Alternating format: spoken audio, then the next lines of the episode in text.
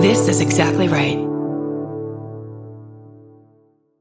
Hi, I'm Daniel, founder of Pretty Litter. Did you know cats tend to hide symptoms of sickness and pain? I learned this the hard way after losing my cat, Gingy. So I created Pretty Litter, a health monitoring litter that helps detect early signs of illness by changing colors, saving you money and potentially your cat's life. Pretty Litter is veterinarian developed, and it's the easiest way to keep tabs on your fur baby's health right at home. Go to prettylitter.com and use code SPOTIFY for 20% off your first order and a free cat toy. Terms and conditions apply. See site for details.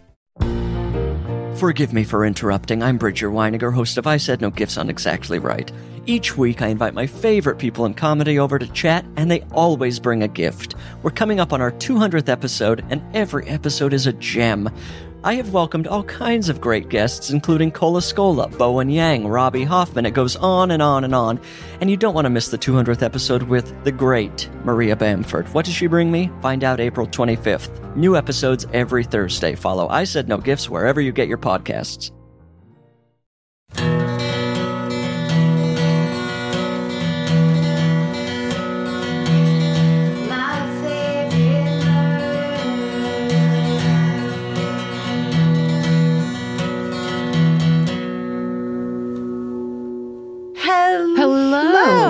Hello. and welcome. To my favorite murder. That's Georgia Hardstark. That's Karen Kilgariff. The podcasting begins now. And now we start to talk about true crime. Go. Now. Go. Now, go, now talk about it.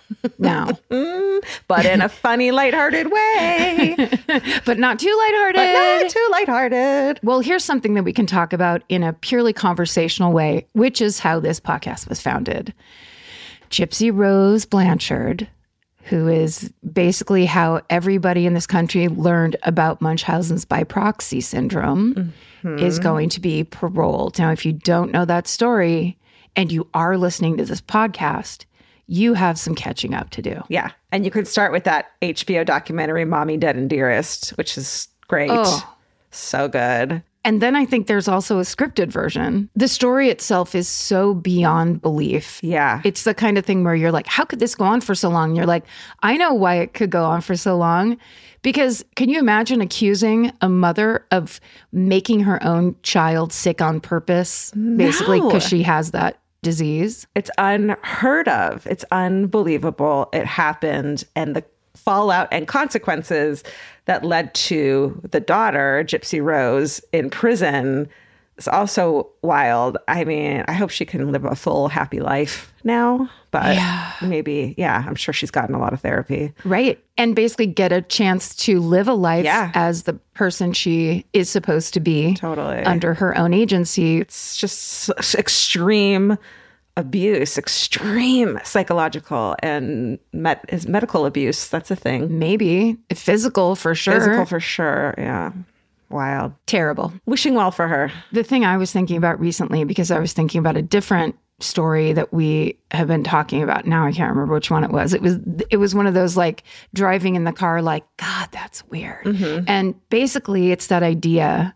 And maybe because my mom was a psychiatric nurse growing up, so this was a little bit more in the common conversation. Mm-hmm. But that idea that there are these very rare kind of syndromes that people can have. Mm-hmm. Something like Munchausen's by proxy, which is like takes you to this unimaginable area. Yeah. But it is possible in the realm of possibility of Yeah. why a person might be doing a thing they're doing. Because it's happened enough times that there's an actual name for it and it's in the DSM. It's not like, you know, this rare thing that nobody knows about. It's an actual, It's not a one off, right? yeah, which is like, holy shit. Yeah.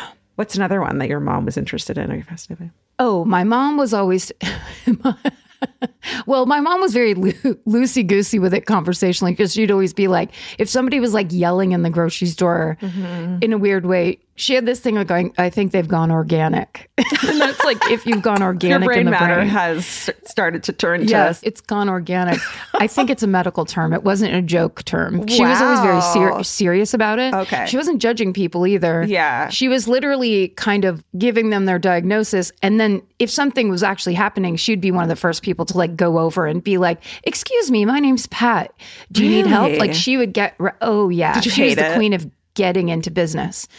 No, it was it was so normal that it just kind of felt like, well, she's the one that handles stuff like this. Yeah. See, I guess when my mom did it and she wasn't a nurse, it was like, Mom, leave those people alone. Your mom's Yes. an actual like professional. My mom would just yell at Yes. someone else's kid to stop screaming in public. Looking back, she's not she wasn't wrong. Right, in some ways, right. No, my mom wouldn't ever, she would let it get to the level where instead of having the police come, maybe we'll see if we can solve this with like the grocery store manager and, oh. or whatever. Wow, good for your mom. Because she saw the other side of that all the time. Yeah, totally. It wasn't a big deal to her. I just watched the new documentary about Jimmy Savile. I don't know why Yeah. I insist on continuing to watch documentaries about him. Like I he's the fucking awful, once famous, now hated pedophile from the UK. He he had a key at Broadmoor, which we we Yes. talk about Broadmoor Hospital for the criminally insane, as it's called. And I don't know why I keep watching documentaries about him. so upsetting.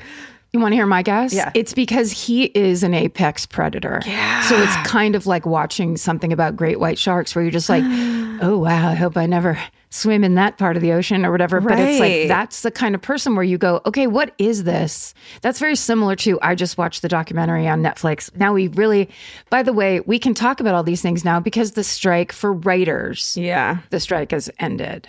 I just watched the unscripted documentary series on Netflix about the Boy Scouts.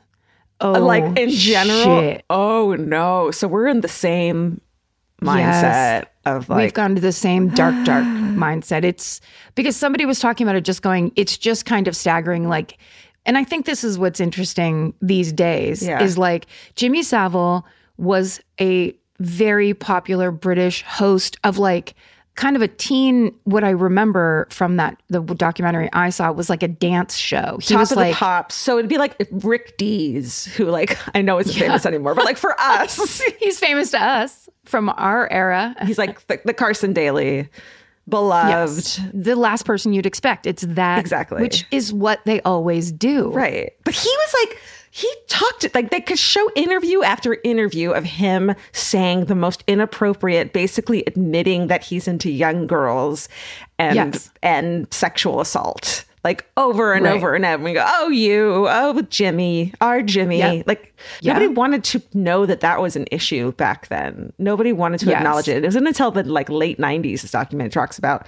that a child sexual abuse like police force even came about because they were like, well, that's not nobody does that. That's not a problem, and it's none of our business. And Right. the guy who was the head of that team even said, oh, everyone thought it was like a woman's problem, like for women to deal with. Not, I mean, Fucking ugh. I, it's so troubling. To add to that, I was just going to say it makes me think of when everyone started talking about Sinead O'Connor when Sinead O'Connor died and like everybody talking about she was such a great fighter and such a whatever. And it's like, I remember Dave Holmes tweeted this thing where it's like, she was fucking right the first time. This is almost insulting at this point to pretend that everybody was so, what a great fighter. It's like, no one says that real time, especially Yeah. about women. It's always, oh, shut up. She's making a problem. Oh, she's crazy, whatever. Sinead O'Connor was fighting that. She was one of the only people actually saying it. Mm-hmm. And the context was out of context because in Ireland and also in the UK, like that discussion of child sexual assault in the Catholic Church mm-hmm. had just begun. Mm-hmm. It had not begun. The spotlight story that we all know as that movie Right. had not started yet. No. So like that whole idea of it was so easy to just go, How dare you? The mm-hmm. Pope is beyond reproach or the Catholic Church, how dare you say a word? And it's like, no, I dare. And she herself was a victim. So she's like, Yeah, I'm talking about it. This needs to be discussed. Well, it's crazy to like applaud someone for being a fighter when like they fought because they had to. No one's like trying to be a fighter. They're like, I'm trying to do a thing and you're making me fight you. How is that like? Right. How am I being applauded for still standing up for what's right? Yeah. Well, and and also it's like everybody does that after the fact. Right. I think people because back then pre-digital age truly it was just like Mm-hmm. no one knew anything and everyone was allowed to quote unquote not know things and just be like what we don't know what you're talking about Right. and this day and age how could you not see how could you not know Um, yeah. But anyways, I'm taking my vitamins and I'm feeling a lot better lately.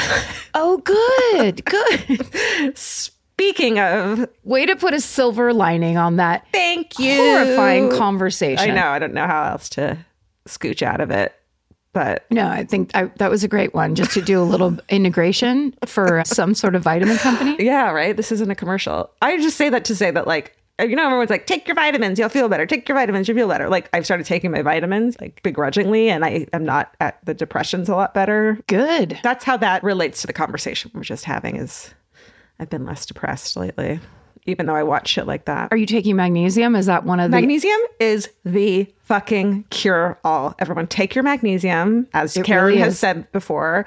Also, Citrate. though, citrate, exactly. Check what kind of magnesium you need. You're just like my sister. My sister did the same thing where I was like, because I was taking it when I couldn't sleep and it was mm-hmm. working like a charm, but also the calming effects that it has, the mm-hmm. anxiety. I told my sister, who has been an anxious person since she was a child. Hi. And she was like, no way, this is crazy. Like, she's like, this is insane. I told my mom. I I told my mom to take it. It's such an important thing. Get your blood test done every year, you guys, and check your hormones and your levels. Because it could just be like you're low on vitamin D, and that's why you have Yes. clinical. Not that I still have clinical depression. I'm still on my medication. I'll never not be. But like you're not helping yourself. yes, there's ways to help yourself. There's ways. what else up with you? Not much else. I got my teeth clean this morning. It's been a little while, not a crazy amount of time, but since like uh, the beginning of the year. And it feels so good. it just, I forgot Yeah. when you get everything like just scraped off real good. And now's the day to whiten them too, because they're like they're like fresh raw babies. They're, what? they're down to the bone. Yeah. I got these big fake ones. So I don't know how oh, much yeah. that actually applies, but You'll never have to whiten your teeth again. You've got the I don't think so. the nice ones. these big fakies. But she did use that when they go to polish and it's that super gritty toothpaste that they use. Mm-hmm. I don't know why, but I have loved that since I was a child. Mm-hmm. Did I already tell you that? like an exfoliation. No, I didn't know that. Yeah, I actually, when I was a kid, asked our dentist, Dr. Brown, if I could please buy some, if he could tell me where I could buy some. And he laughed so hard. He was, and I completely meant it. I wasn't trying Yeah. to be cute because I was just like, how good would it feel if I could brush my teeth with this stuff Well, every just- night? You could use baking soda and some water, right? That's gritty. yeah. But it's probably not good for your teeth to scrape the enamel off every night. Yeah.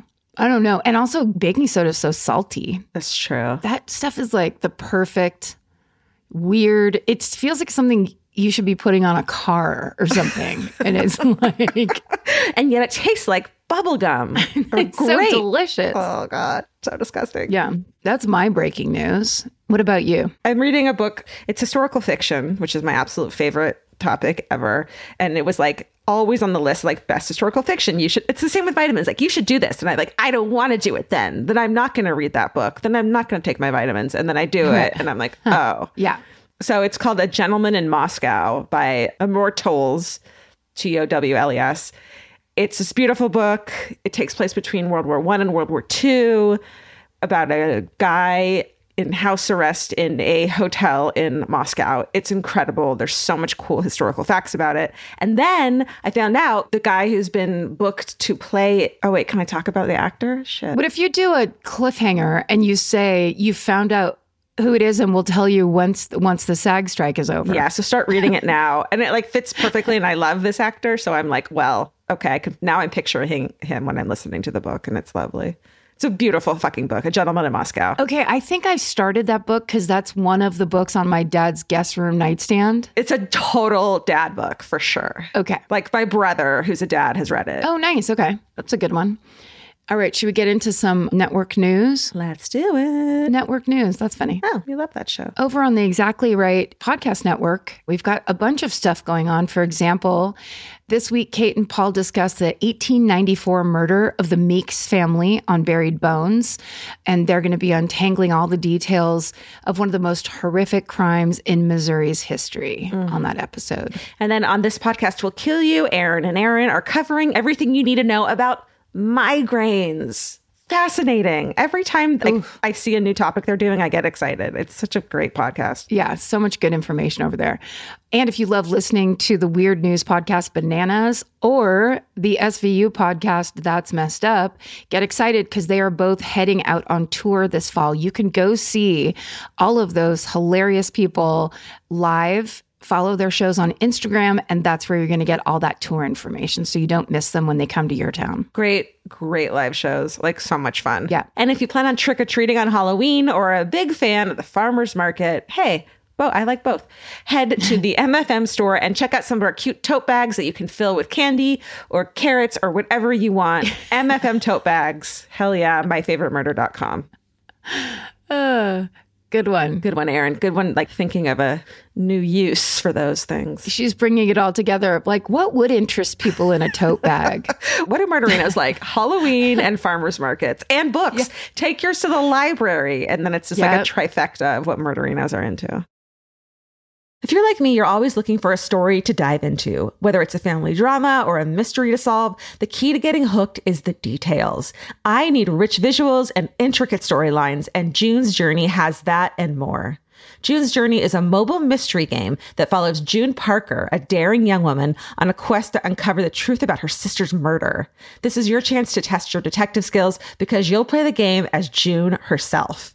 Explore beautifully designed scenes from the 1920s, like lavish estates and gardens, and don't forget to keep an eye out for hidden clues. There are twists, turns, and catchy tunes, all leading you deeper into the thrilling storyline. And if you play well enough, you could make it to the Detective Club. There, you'll chat with other players and compete with or against them. June needs your help, but watch out, you never know which character might be a villain. Shocking family secrets will be revealed, but will you crack the case? Find out as you escape this world and dive into June's world of mystery, murder, and romance. It's all just one tap away. Discover your inner detective when you download June's Journey for free today on iOS and Android. That's June's Journey. Download the game for free on iOS and Android. Goodbye. Georgia, have you ever been blown away by the most simple dish at a restaurant, like perfectly scrambled eggs? Oh my God, yes, Karen. And then all I want to do is make that dish at home and eat it every day. Well, you probably could, as long as you have the chef's secret ingredient made in cookware. Made In was created to bring restaurant quality performance kitchenware to home chefs around the world. For years, they've built their business by supplying restaurants and top chefs with high end cookware. Some of Tom Colicchio's most treasured dishes at his restaurant Craft are made in Made In. Whether you're cooking for professional critics or just the critics you live with, your meals will benefit from the quality of made in products. Like their carbon steel cookware, it combines the best of both cast iron and stainless steel clad, so it's rugged enough for grills or an open flame. It's the MVP of summer cookouts and cook ins. What I really love about made in cookware is that it actually makes something like having a Memorial Day barbecue much more convenient because you can keep everything on the grill. If you need to throw, say, a pan of garlic up on the top while you're grilling your steaks on the bottom, it's strong enough, durable enough to do that. If you want to take your cooking to the next level, remember what so many great dishes have in common. They're all made in, made in. Save up to 25% this Memorial Day from May 18th through May 27th when you visit madeincookware.com. That's M A D E I N cookware.com. Goodbye. I'm going first this week. Okay.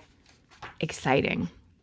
This story that I'm about to tell you, it takes place in the roaring 20s in Los Angeles, California. Love it. If you watched the first season of Perry Mason, mm-hmm. this story will seem familiar to you. Okay. Frank's kind of punishing me for the fact that he can't be where he wants to be. What's his deal? He doesn't like that I shut the door when I record in here. But if he comes in, he's loud. He won't be loud, but Blossom will be loud because she has to bark at people who walk by in the window. Sure. Anyway, it's the roaring 20s in post war America.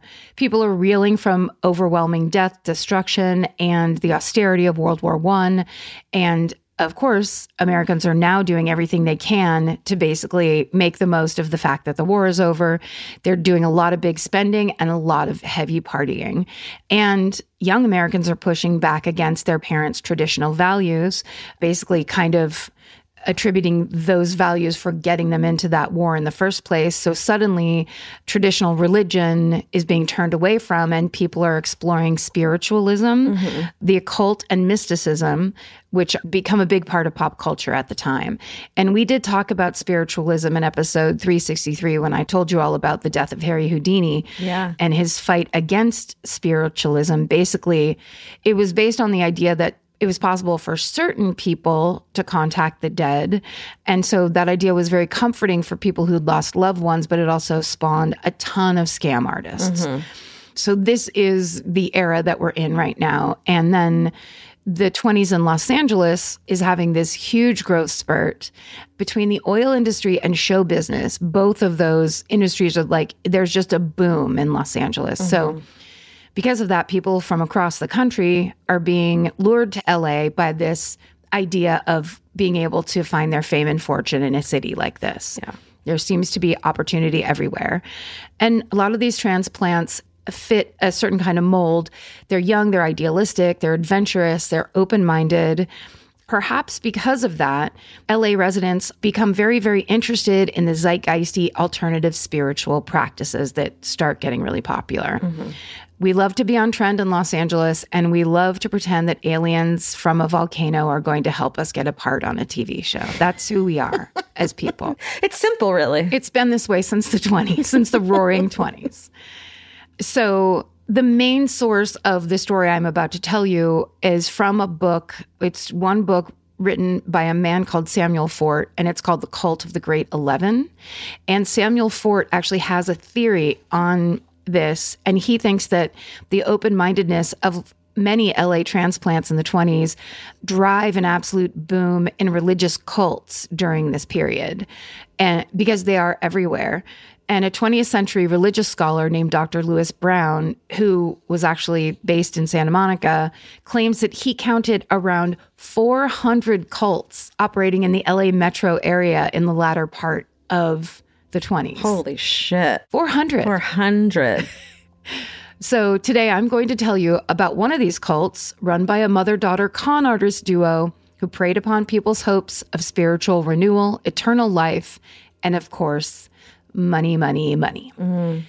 This is the story of May Otis Blackburn and her daughter Ruth Wyland Rizzio, who started the Divine Order of the Royal Arms of the Great Eleven. Some people call it the Blackburn cult. That's usually how, if you're going to search it in a true crime mm-hmm. way, the Blackburn cult is what most people call it.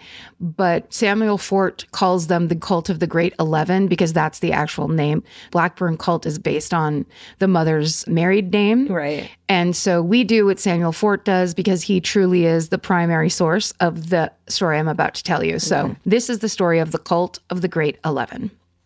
Okay, so it starts in August of 1881. That's when May Otis is born in Storm Lake, Iowa. Don't know much about her early life, but she marries for the first time when she's just 16 years old to a man named John Wyland. And he is a bummer. Of course, May is very soon disappointed by his gambling and his knack for basically just taking off and going on long adventures and staying away for a while. So by July of 1899, just two years after they get married, they separate and Ruth is pregnant.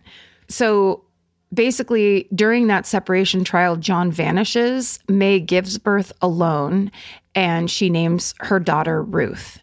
So May starts telling people that John is dead, and she claims that she got a letter from a doctor in California telling her John was shot and killed in a workplace dispute. Of course, May is under a ton of financial stress as a single mother, and so she's forced to make a drastic plan. Her parents plan to move from the Midwest to Oregon, and so she decides to send Ruth, her newborn daughter, to go live with her parents. Mm-hmm. Of course, she loves her child. She does not want to be separated from her, especially by such a long distance, but she is still a teenager and a single parent and it is the late 1800s so Yeah. she basically has to do what she has to do to ensure her daughter's survival and safety she sends her daughter with her parents to Oregon and she heads to Minnesota to start her life over again. She is both beautiful and charming, and around 1900, the turn of the century, my favorite time. Hey. She, hey, Hey, girl. she meets and marries a man named Rudolf Schultz. I immediately called him Rudy in this document. Rudy is absolutely in love with May, but that may be in part because May has never told her new husband that she has a daughter, that she already has been married, that she has a baby. Instead, she tells him she has a baby sister in Portland, Oregon, mm. who she loves and misses dearly. So much so that she convinces Rudy to move with her to Portland. And then when they get there, he gets a job that pays him $150 a month. Damn. And That sounds like a lot, right? oh, I'll tell you, $150 would be worth $5,500 in today's money. Holy shit. So he's making good money at his new job. May is able to convince him to give her 125 of those dollars and he gets to keep 50. For like upkeep of the house? No, no, sorry. He gets to keep 25. Ah, girl math. Girl math. so basically she keeps the overwhelming majority of his paycheck. Mm-hmm. It's just a kind of a little anecdote that goes toward May's beauty and her maybe manipulation, maybe her just powers of persuasion, Yeah. whatever it is. So after 5 years of marriage in 1906, May comes to Rudy and she has some shocking news. She tells him she's just found out that her first husband, John, mm-hmm. who she thought was dead, is actually alive. And that means that her marriage to Rudy is invalid because she never ended her first marriage. She just thought it was over because he was dead. Mm-hmm. The truth is that May's first husband, John Wyland, was not shot and killed in a workplace dispute in California. So the doctors note that May had been showing people at the time was probably faked, probably by her. Rudy desperately wants to make it work with May despite this hitch, but she's already gone. She basically comes and says, This is an invalid marriage. And then she leaves him, mm-hmm. immediately starts dating a married man named Fremont Everett, who also happens to be very, very rich. Mm-hmm. And he also spends tons of money on May. He gives her entire apartment buildings in Portland. What? Buildings plural. So she gets the income from those apartment buildings. Holy shit. Yeah. Lovely gift, but May wants more. So she keeps dating him, but she's also setting her sights on another man. His name is George Edward Bloom. And it turns out May had read an article about George in the newspaper about how he'd recently won a $3,000 settlement after a workplace accident. And that settlement is about $90,000 in today's money. Wow. So May goes and tracks him down, asks him out, they date, and then she eventually marries George Bloom. I'm just going to break it to you now the marriage does not last. so now it's the mid 1910s. May's daughter, Ruth, is a teenager. And Ruth knows that May is her biological mother. The two women are very close, but they still refer to each other as sisters. Mm-hmm. And when I read that line, I was like, okay, May is definitely a narcissist, if not a malignant narcissist, hmm. because she's doing exactly what she wants, kind of seducing, getting her way, whatever. Yeah. But on top of that, kind of like, I'm not your mother, I'm your sister. Right. Like, what? Let's be best friends. She's manipulating everyone. Yeah. So her daughter Ruth is repeatedly described as one of the most beautiful young women in Portland. Wow. So she's a magnet for male attention. So by the time she's 17 years old, May starts getting ideas. She's like, I think she could be a movie star. Mm. Basically, May takes all her money from, I guess, the apartments and from George Bloom's injury and from mm-hmm. all the different money over the years. And she sinks the bulk of her savings into making two movies for her daughter to star in. What? One is called Nugget in the Rough, and the other is called A Tale of a Dress. Okay. And now these movies, I don't think were, I mean, they never, we never heard about them, right? You've never seen them on TCM. Nugget in a rough? No, it doesn't ring a bell. D- not familiar, really, but they are historically significant because they are some of the first film ever shot of Portland, Oregon. Oh, wow. So it's really old footage, you know, Yeah. from the tens of Portland, which is cool. Yeah. And local people love these movies. Like they go to see them, they're received, everyone loves them. But beyond that, they don't get marketed nationwide or mm-hmm. anything. Local jokes get local work. I tell you this and I tell you this. Even so, May believes Ruth could make it in Hollywood, and she also thinks she could make it in Hollywood as a director. Let's all go to Hollywood. And we can all make it in Hollywood if we just believe. So the two leave their lives in Portland and they relocate to Los Angeles. So when they get there, Ruth does get a couple bit parts in movies, but she isn't taking Hollywood by storm the way mm-hmm. her mother thought. Mm-hmm. Because what happens to everyone when they're the prettiest girl in Portland, Oregon, and they move to Los Angeles? You're a Los Angeles six when you were a Portland nine. you could ho- hope to be a Los Angeles six. Yeah. And also, May isn't getting hired as a director anywhere. no shit. A woman in the fucking teens isn't getting hired as a director anywhere. She's walking and going, It's me, May Weiland Schultz Bloom, the director of Nugget in the Rough. It's me.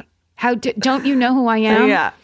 So, to make ends meet, Ruth becomes what's called a taxi dancer. Mm-hmm. She's a private dancer, a dancer for money. Do what you want me to do. You know the song. Mm-hmm, mm-hmm. So basically, that just means that she's a hired dance partner who hangs around dance halls and clubs. Oh. And men pay her based on the amount of time they spend together, like you'd pay a cabbie for a taxi. ride. Okay. So it's not exotic dancing. It's a dance club. It's almost like, you know, the Japanese like hostess clubs where you sit and flirt and talk and everything like that. It's like that. Exactly. Okay. with dancing and whatever, but I think it's basically maybe a baby step toward exotic dancing or toward sex work. Uh-huh. Ruth also was an exotic dancer. Okay. I think this was probably step one. Yeah. And then she's like, oh, right, there's tons of, you know, there's tons of guys around here that Yeah. want to dance with a pretty girl. So she actually seems to genuinely like these jobs and does very well at them. Mm-hmm. Her charm and beauty pull in a ton of male clients. Meanwhile, her mother May is very unhappy. Samuel Fort says, quote, "For the first time in May's adult life, she was not in control. She found herself subject to the whims of fate in a strange and famously dispassionate city." Which I don't know if you can describe Los Angeles any better than the very simple description of it's dispassionate. It doesn't give a shit. Yeah. Yeah. That's all. That's true. You don't think that's that big of a deal? It's a really big deal Yeah. when you get here and you're like, oh, right. No one cares if I'm here or not. It doesn't matter. you got to bring your own passion. That's right. Like there isn't any here to spare. So you have to bring your own and hope it's enough. Bring your own passion and make it happen. Ooh. I'm just going to keep doing 80s song lyric quotes for the rest of this. So, to pass the time, May starts spending hours studying the Bible. Okay. But not because she's a religious person. She has never been a religious person. What she is is an opportunist. Mm-hmm. And she has noticed the tidal wave of alternative religions that are exploding in Los Angeles at the time. And she sees a market to be exploited, which is kind of legendary. Yeah. Like, she's like, oh, this book here, is this the one you're all going crazy about? I'm Yeah. going to read it. yeah. Why not? Got to do something, become a cult leader. Actually, in this town, very common pipeline. So by 1921, May is 40 years old, Ruth's in her early 20s, and Ruth starts dating a 26 year old man named Arthur Carl Osborne. Arthur is head over heels in love with Ruth. And then one day in their relationship, Ruth breaks some strange news to Arthur. She tells him that she and her mother are being visited every night by the archangel Gabriel. Oh, okay. And for those unfamiliar, Archangel Gabriel appears in both the Old and New Testament. Georgia, relevant to your people and my people. He's one of God's messengers. He is the one who actually reveals that the Virgin Mary will be giving birth to Christ. Mm-hmm. He's a very big deal. So Ruth explains to Arthur, Gabriel says that she and her mother are God's two handpicked witnesses, which are two people that are mentioned in the book of Revelations, the two witnesses. So she's like, it's us. It's been revealed we're the witnesses. Oh, shit. And that they're here to announce the apocalypse. Oh. So Ruth says she and May are writing down everything Gabriel is telling them. And when they're done, they're going to compile it all into a big book. And thanks to Gabriel, they will basically have this book and they will be able to figure out where all the world's gold, gems, and oil deposits are located. I mean, there has to be some like preemptive persuasion to this person, right? You can't just like drop this in someone's lap. The preemptive persuasion is yet another P, and it is pussy. Preemptive persuasion is the name of this podcast because it can't be per pussy. So It can't. Well, it could be the three P's though. three P's. and we're talking biblical pussy. And so that is like this is witness pussy. I'm so sorry. And there are people that are trying to drive their children to school right now. pull over. That's another P. pull over. The four P's. No, I think it's the classic thing of you basically trick someone into loving you and then they do mm-hmm. whatever you want. Mm. And then they're kind of under your spell and everything you do is kind of great and everything you suggest is kind of what you want to do too. I've never been that hot. You know what I mean? So like I guess I can't wrap my head around real. it. Like I'm cute, but I'm not like that hot. I'm funny and so not hot that yeah. I've always been the observer of like interesting. Oh, you can do interesting. Maybe someday. yes. So that's the kind of the running theme. I think Ruth probably learned it from her mother. That's what Sure. Ruth was doing to marry all those rich guys. Yeah, yeah. Each one richer than the last. We don't know if Arthur bought this story. I bet it was kind of like they're sitting at El Compadre and his stomach drops and he's like, oh no. Shit. I'm not going to Yeah. stop sleeping with her. I'm not gonna like leave. Yeah. Come on. so he probably wanted to keep her happy. Either way, he starts lending them money for this project. Mm-hmm. Because that's ultimately what it comes to is we want to be compiling these books of these messages from archangel gabriel but we need money to do it. Yeah. for paper and pens? Why the problem is arthur's not a rich man. He's not one of those people that may landed. At one point he has to actually borrow cash from his employer. Oh, no. he got a big advance and he gave it to them and then he was supposed to basically pay it back and he couldn't do it. Yeah. and so he gets fired. But Ruth assures him he will be repaid when this book gets published and all the jewels of the world are revealed. I assure you, you will be paid back. oh, you'll be getting some of the oil money that Yeah. we get when Yeah. the archangel Gabriel because here's the thing about angels, they love money. Oh, totally. All throughout the Bible, they're like, yes, mm-hmm. yes, the kingdom of heaven loves rich guys. it's, it's not true at all.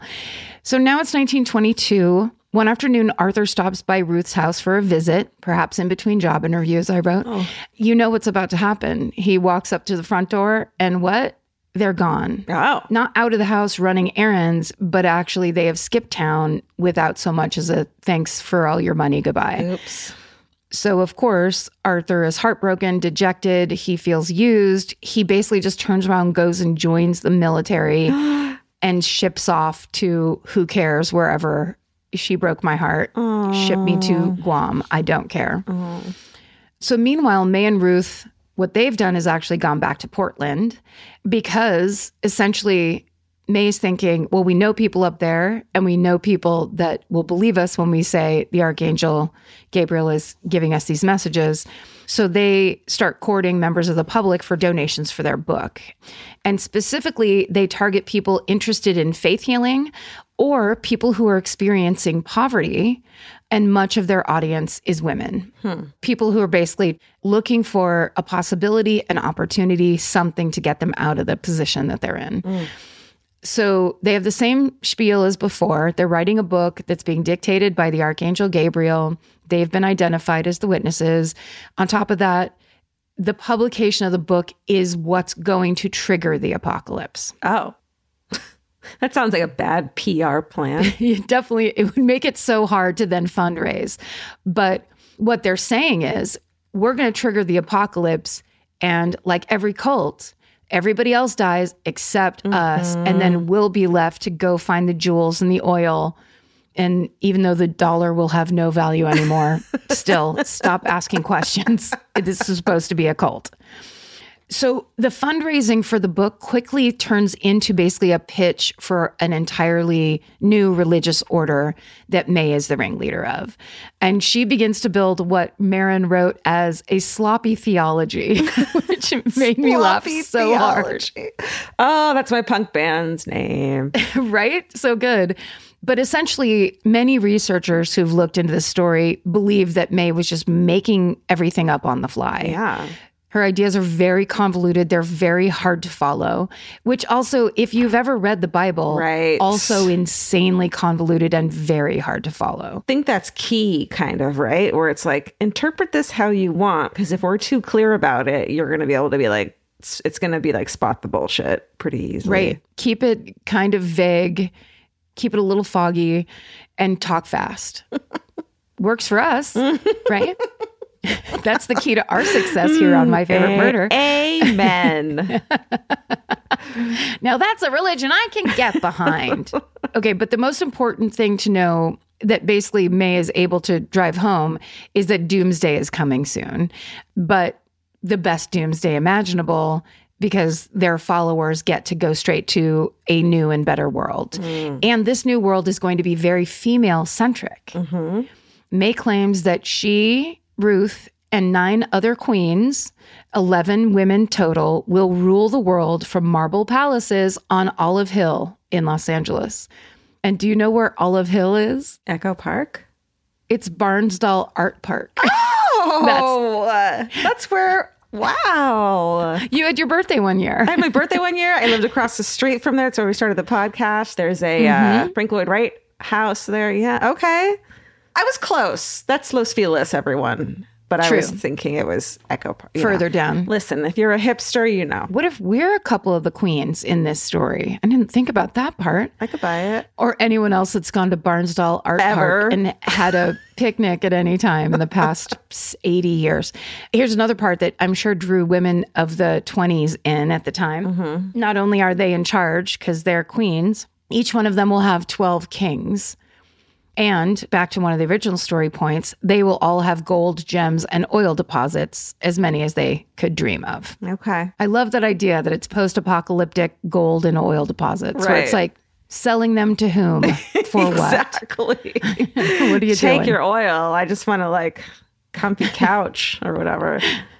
Look, you could have oil. And it's like, no thanks. to sell to whom? Okay, here's a question for you. What do ice, cat litter, and laundry detergent all have in common? If you said they're heavy AF, you're right. Or if you said you don't know you're out of them until it's too late, you're also correct. Most importantly, these items can all be ordered directly to your house with DoorDash. At this point, we all know and love that DoorDash can deliver our go to comfort meals from our favorite restaurants. But did you know that you can also order household cleaning essentials and even over the counter pharmaceutical products through DoorDash? That's right. DoorDash is here to help you in a pinch. Like the 30 minutes before you host a party, when you look around and feel like you're missing something, quickly get extra decorations, scented candles, or beer and wine delivered right to your door. Or the day after the party when you realize you don't have enough garbage bags, wet wipes, or ibuprofen to make it through cleanup. DoorDash has you covered. DoorDash is perfect for my parties because every single time we don't get enough ice. Everyone always needs ice and they forget it. And running to the store when your party's about to start or when it's already started or in the middle of it is a nightmare. So having DoorDash drop off some ice or party supplies or whatever you need is so awesome. DoorDash, your door to more. Download the DoorDash app now to get almost anything delivered. Must be 21 or older to order alcohol. Drink responsibly. Alcohol available only in select markets. Goodbye. There's something about the sound of an old timey cash register that really takes me back. I know it sounds like someone is about to hand me an ice cream cone, but it also sounds like we just sold some merch. That's right. And if you're a Shopify user like us, you know that this sound means you just made a sale. Shopify has helped millions of businesses sell their products online, but did you know they also offer the same support for brick and mortar stores? From accepting payments to managing inventory, they have everything you need to sell in person. So give your point of sale system a serious upgrade with Shopify. Shopify POS tracks sales across all your locations. That way, you'll always know what you have in stock and where. They also provide reliable tech that fits your unique retail needs, like turning a tablet into a credit card reader. And if you're looking to reach new customers, check out Shopify's marketing tools. They're easy to use and they integrate with all social media platforms. With Shopify, we have a powerful partner for managing our sales. And if you're a business owner, you can too. Do retail right with Shopify. Sign up for a $1 per month trial period today at shopify.com slash murder. And here's the important note that promo code is all lowercase. So go to shopify.com slash murder and take your retail business to the next level. That's shopify.com slash murder. Again, don't forget the code is all lowercase. Goodbye. Of course, all of this in hindsight sounds ridiculous, like any cult's belief system when you explain it out after the fact. Sure. But what matters is who's telling you the story and how well they can make you believe it. Mm-hmm. We know that May was a very convincing person, always was. And she's not afraid to use theatrics to get people hooked. So, the things she would do with this story, she would pull out a massive storage chest and it was filled with thick bundles of paper wrapped with twine. And she would pull them out and say, These are the raw dictations coming straight from Archangel Gabriel's mouth. And on the cover of these bundles, there would be pages with religious kind of esoteric gibberish written all over them. That was like the proof, but she wouldn't let anybody touch them or read them or look at them up close. And of course, after the fact, it's revealed much, much later that all the pages in these bundles are blank. Yeah, it's like wrapping a wad of $1 bills in a $100 bill and being like, Yeah. look at all these $100 bills. But most importantly, in a situation like this, no one's looking past the cover and kind of no one wants to. It's just like, just tell me that there's more to life than this. Ah, what year is it at this point ish? it's 1922, 23 maybe. Okay.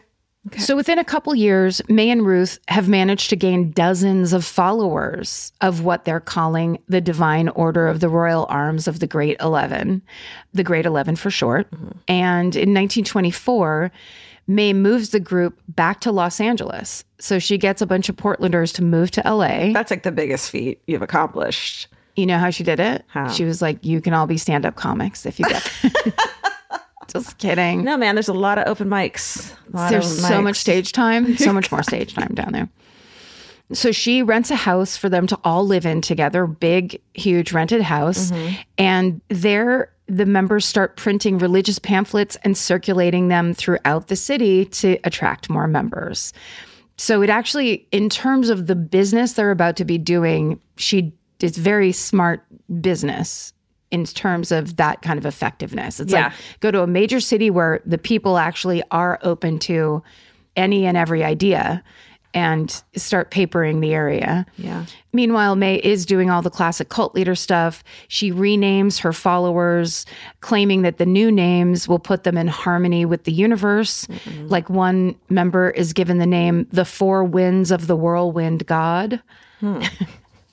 uh-huh. And another is named the circling of the minor scale in the harmony of music. Weird. Huh. So, not catchy, hard to put on a business card, but still.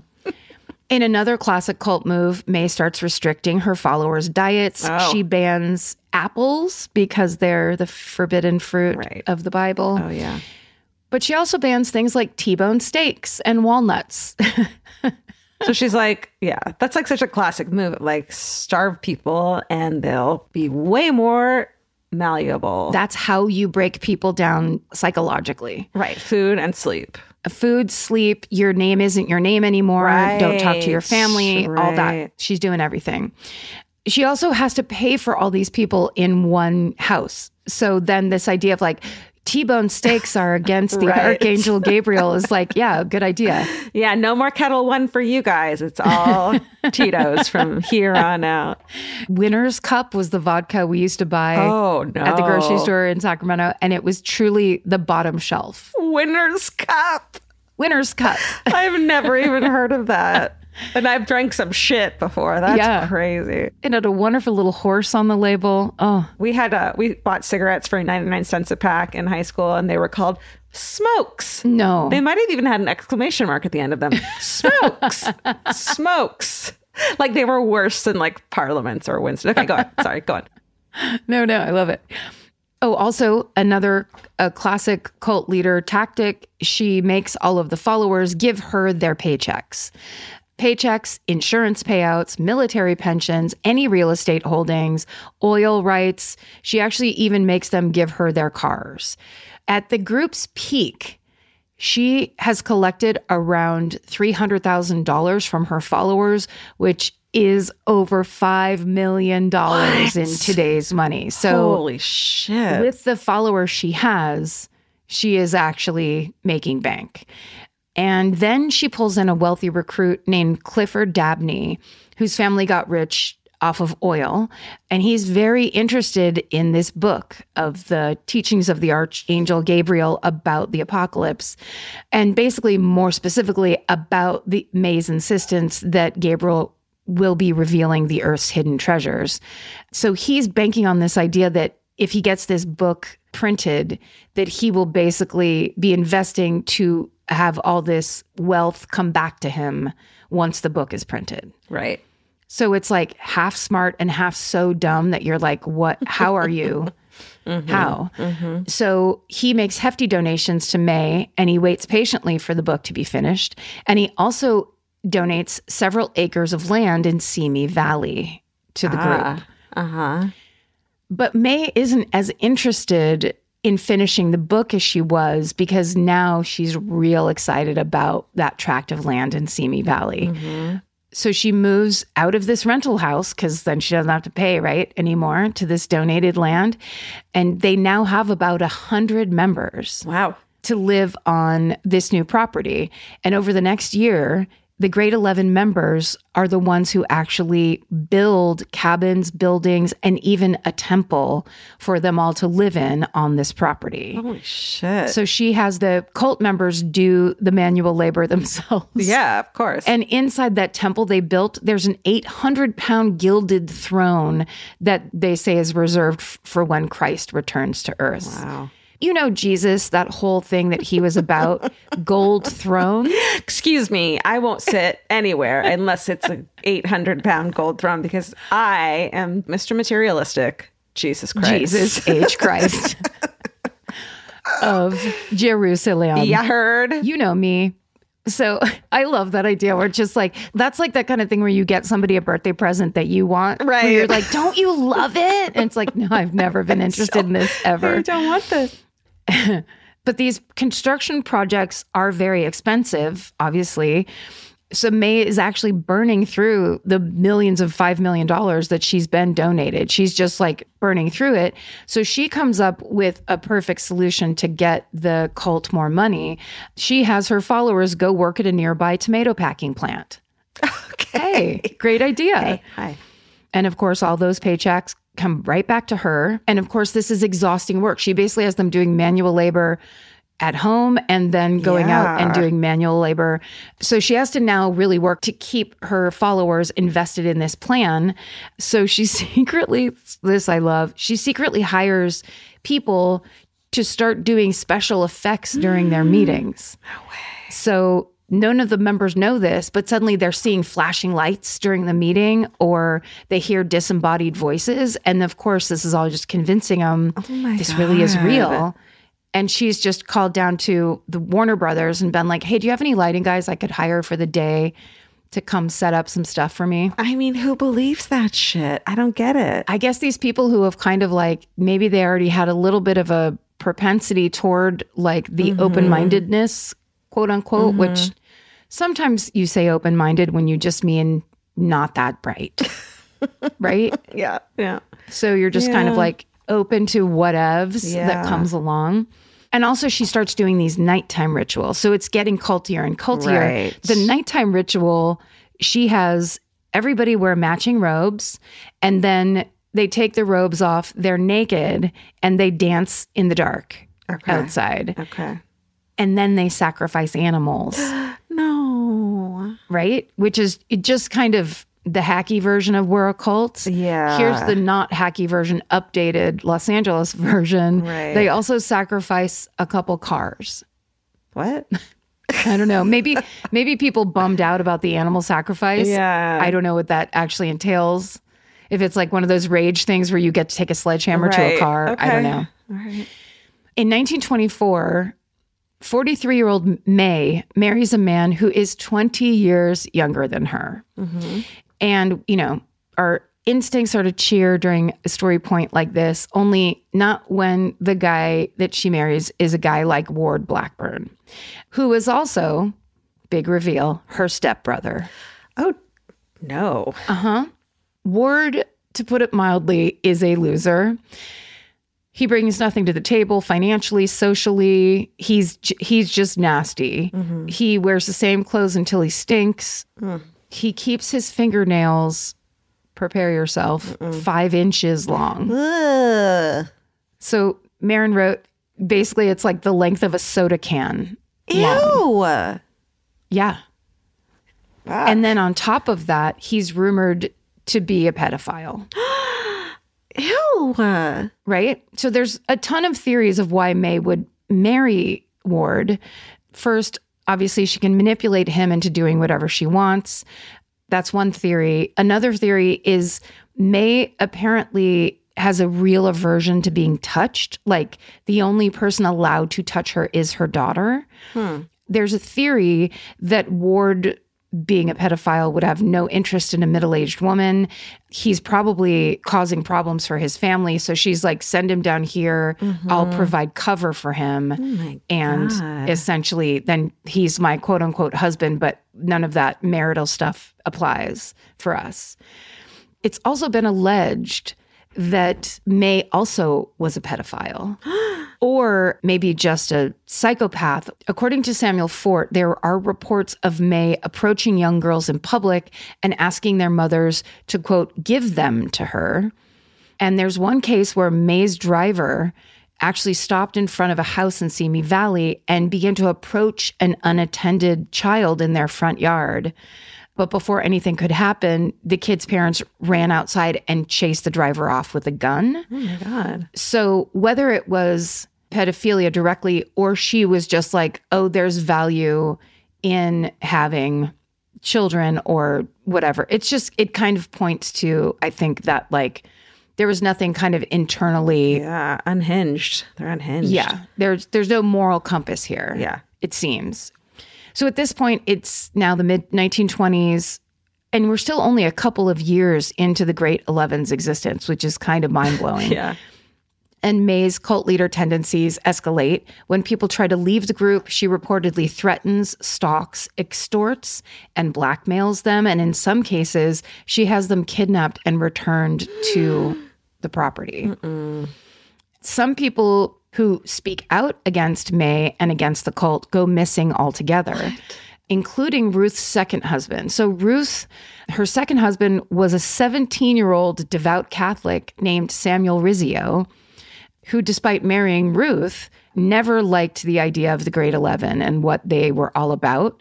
And in 1924, days after a fight between Samuel and Ruth that escalated into domestic violence, Samuel vanishes while on the cult property.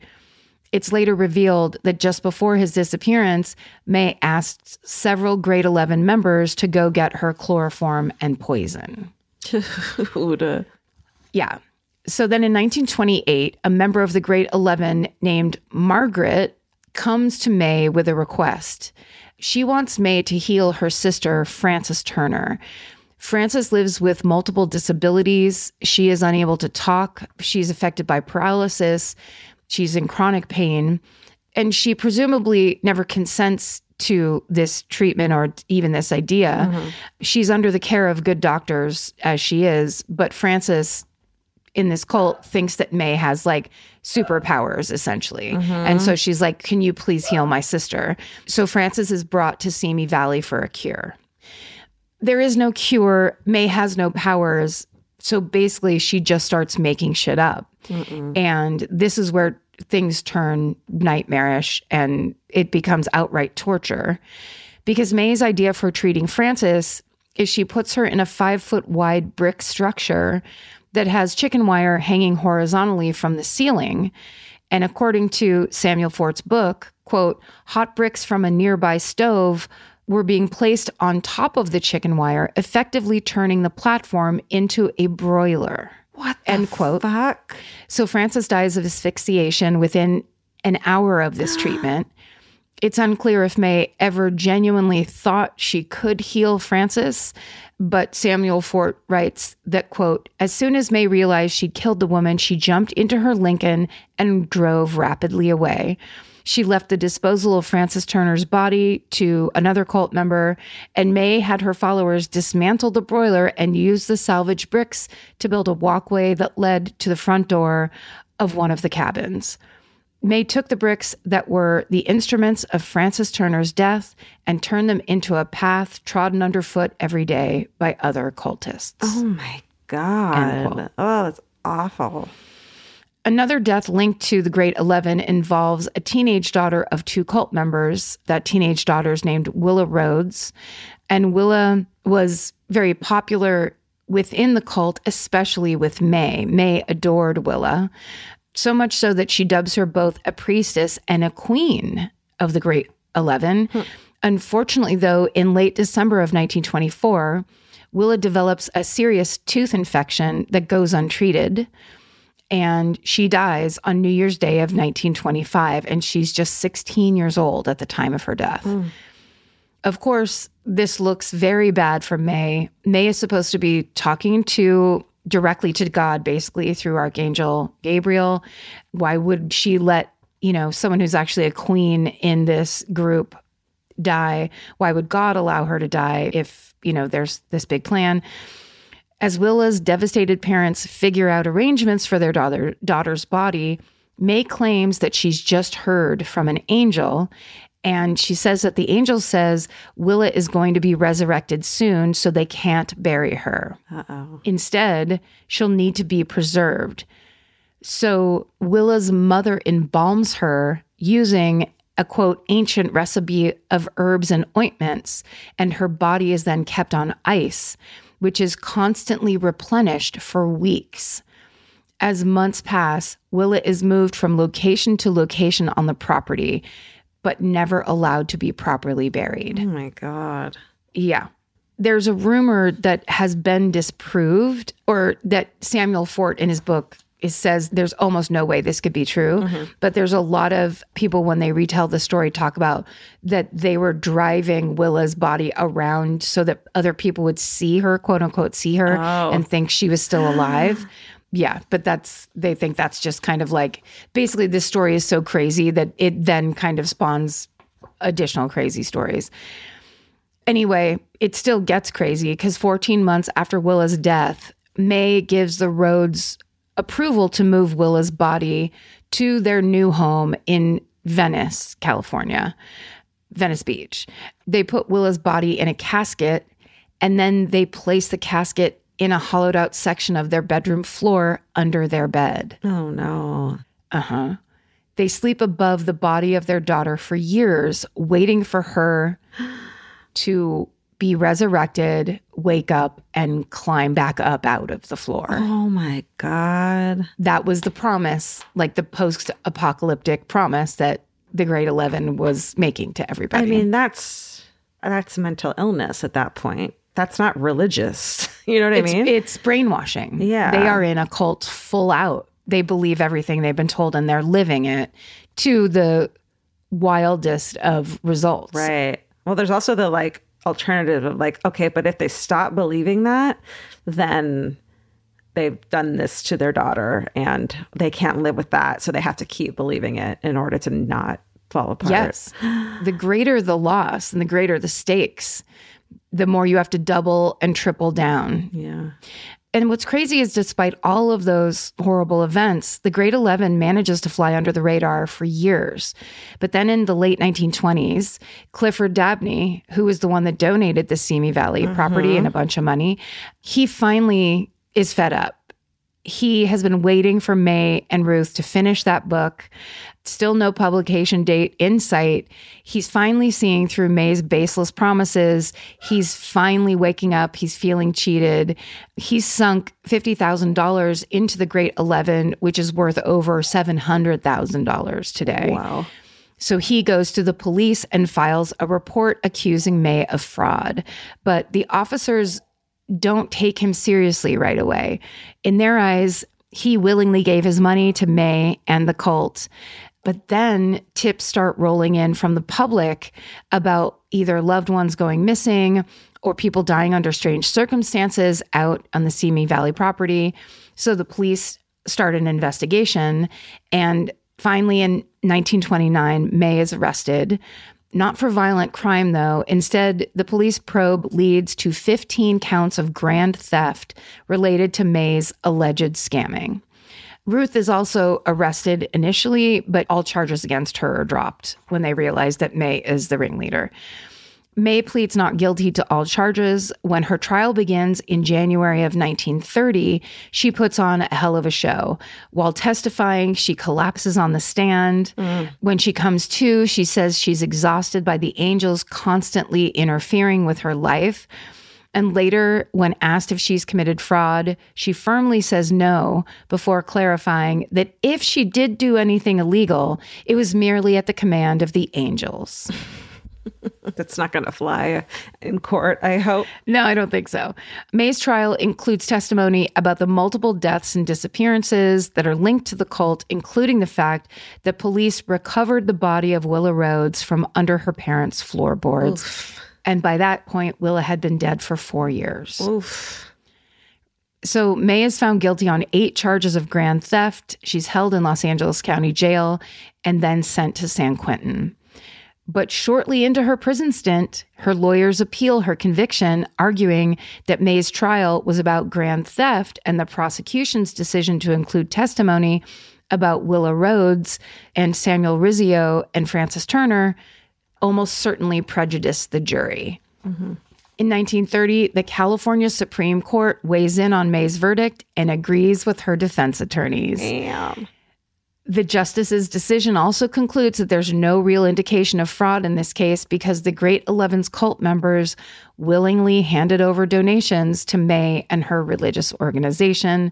And with that, May is exonerated and released into the public. I don't buy that. I mean, I wonder if they have things in place now where if you can prove that level of brainwashing, essentially. Right. right. It's like just because you believed that she was talking to Gabriel and then so gave her all your money because of that. That is fraud because she's not talking to him. But if they can't prove that, like, you know, definitively, then it's not fraud. It's a gray area because they they did get into it voluntarily. I think that's why I love talking about cults because it's the kind of thing that can happen to anyone. It doesn't just because like May targeted women and targeted people who were poor it could happen to a rich person. It could happen to someone who went to MIT. Right. Like it has happened to all of those types of people. It just depends on what like the big hole inside of you is yeah. and what you're searching for and how opportunists can basically turn around and be like, oh, you know that thing you're searching for? I gotcha. Here it is right here. And like, what's yours? Mine's cats. Like I'd fall for a cat thing. You'd be in a cat cult so quickly. I already am. I have three of them living in my home. You started it. You started one. They're, I like the way you're saying they're in my home. They've infiltrated my home. they're everywhere in here. You're gonna have to get rats to get rid of the cats. Oh, I love rats. They're cute. they're so sweet. Okay. Okay. So after this, as you would be able to guess, the Divine Order of the Royal Arms of the Great Eleven loses a lot of steam. The coverage is very sensationalized from May's trial. It's nationwide, making it very hard to find new recruits, but a core group of followers does stay in it for several years after. And the cult eventually relocates to Lake Tahoe. Oh, it's lovely this time of year. It's gorgeous, although the lake is very cold. There's a series that I love on TikTok. It's an account by a person it's just at Geo, G E O, and they have a blue check. This person talks about lakes all the time. And the uh, bio on her account is, um, yes, hello, which is how they start every single TikTok. Oh, I love it. Which makes me laugh. Um, yes, hello. And it says Lake Baikal Stan account, which is that super weird lake in Russia that has a bunch of mysterious things about it. No one can explain. What? Yeah, you have to go on there. No, you Every have to cover it sometime. Yeah, maybe. Every October, they do Spooky Lake Month. Okay. And so every day in October, they feature a different spooky lake. On on day one, October 1st, they covered Lake Tahoe. And there's all kinds of shit. I was like, what? What? Do you know there's Lake Tahoe? I thought that was just for bros and shit. no, no. They think there's at least 200 bodies at the bottom of Lake Tahoe. Yeah, I could see that. Because the oh. mafia used to dump bodies Hate the in Lake. Tahoe. Oh my god. Okay. May remains at the helm of the Great Eleven with Ruth by her side over the next several years, as you might imagine, even in Lake Tahoe, mm. the group fizzles out. Mm. No one affiliated with the Great Eleven, including May and Ruth, is ever charged with any crime related to any of the deaths or disappearances linked to the cult. Wow. As Samuel Fort explains, quote, by circumstance or design, all the cult deaths had occurred a year or more before the start of the police investigation. There was talk of exhuming the bodies to look for signs of foul play, but that didn't happen. And because of the limited forensic tools available at the time, the state had dim hopes of finding anything actionable. End quote. So both May and Ruth fall out of the public eye in the years after the trial.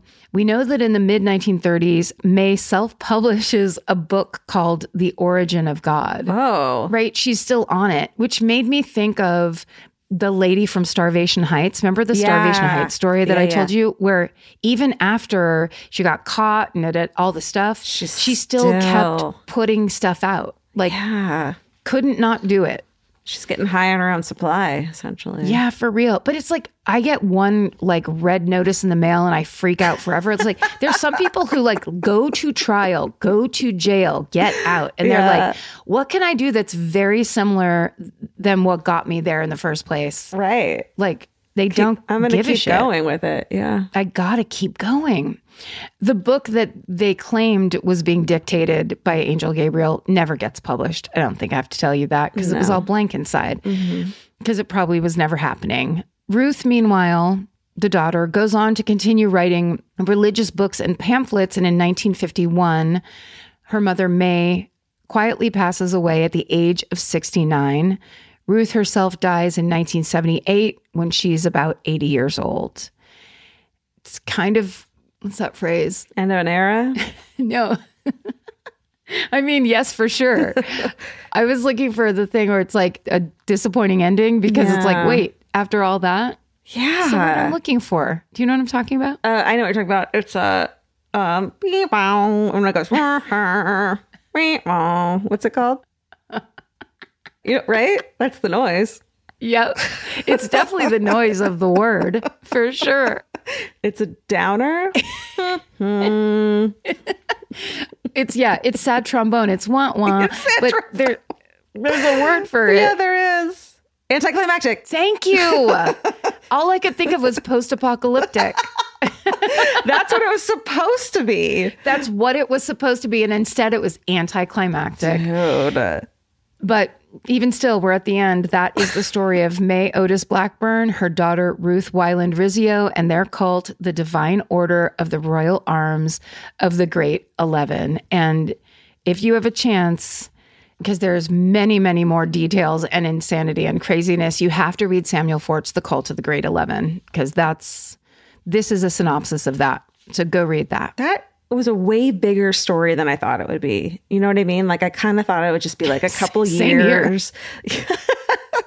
a couple years of like, you know, some tomfoolery, but like that was like how have we not heard of them? This is like on the same level as well, not so much, but like, you know, that's a big Yeah. story that I'd never heard of. It's been suggested. And also, as I was reading Marin's research, I was like, oh, I was on the dollop once with Dave and Gareth, and they covered this story. Mm-hmm. Oh, wow. But at the time, it was to not know the story at all, Yeah. and then to have Dave just telling us the story. And of course, Gareth and I would not stop riffing the entire right, time. of course. So I didn't even kind of get what was happening most of the time. And then when I read this, I'm like, wait a second.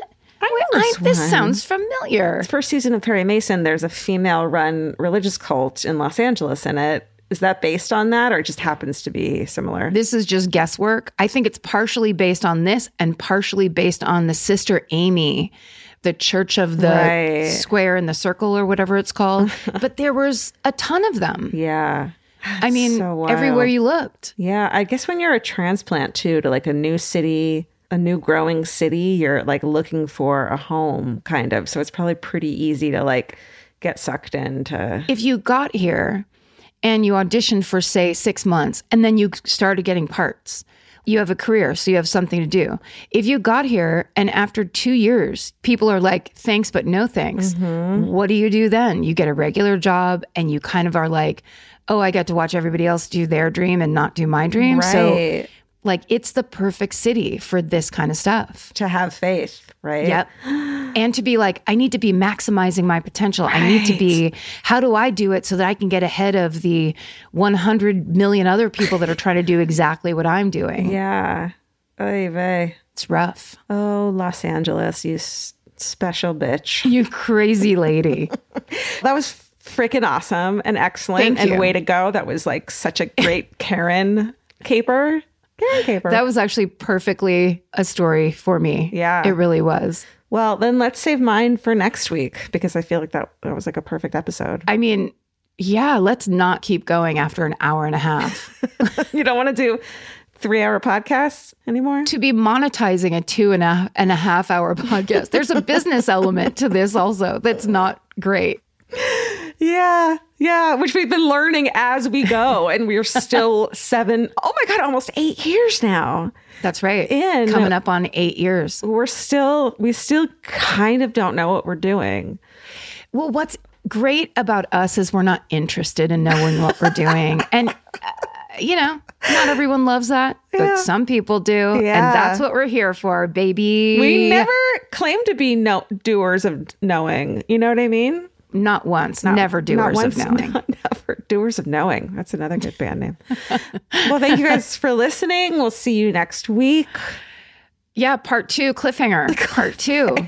Will we know what we're doing next week? Who knows? That's right. Next week, we're going to both wear ties and blazers and Ooh, fedoras. I'm gonna wear a pocket square. Yes. I'm going to wear a short skirt and a long blazer. Okay, that's my last musical quote. 90s musical quote. Um, And thanks for stay listening. sexy. Oh, and don't do it again. want me yeah. Stay sexy. And don't get murdered. Goodbye. Elvis, do you want a cookie?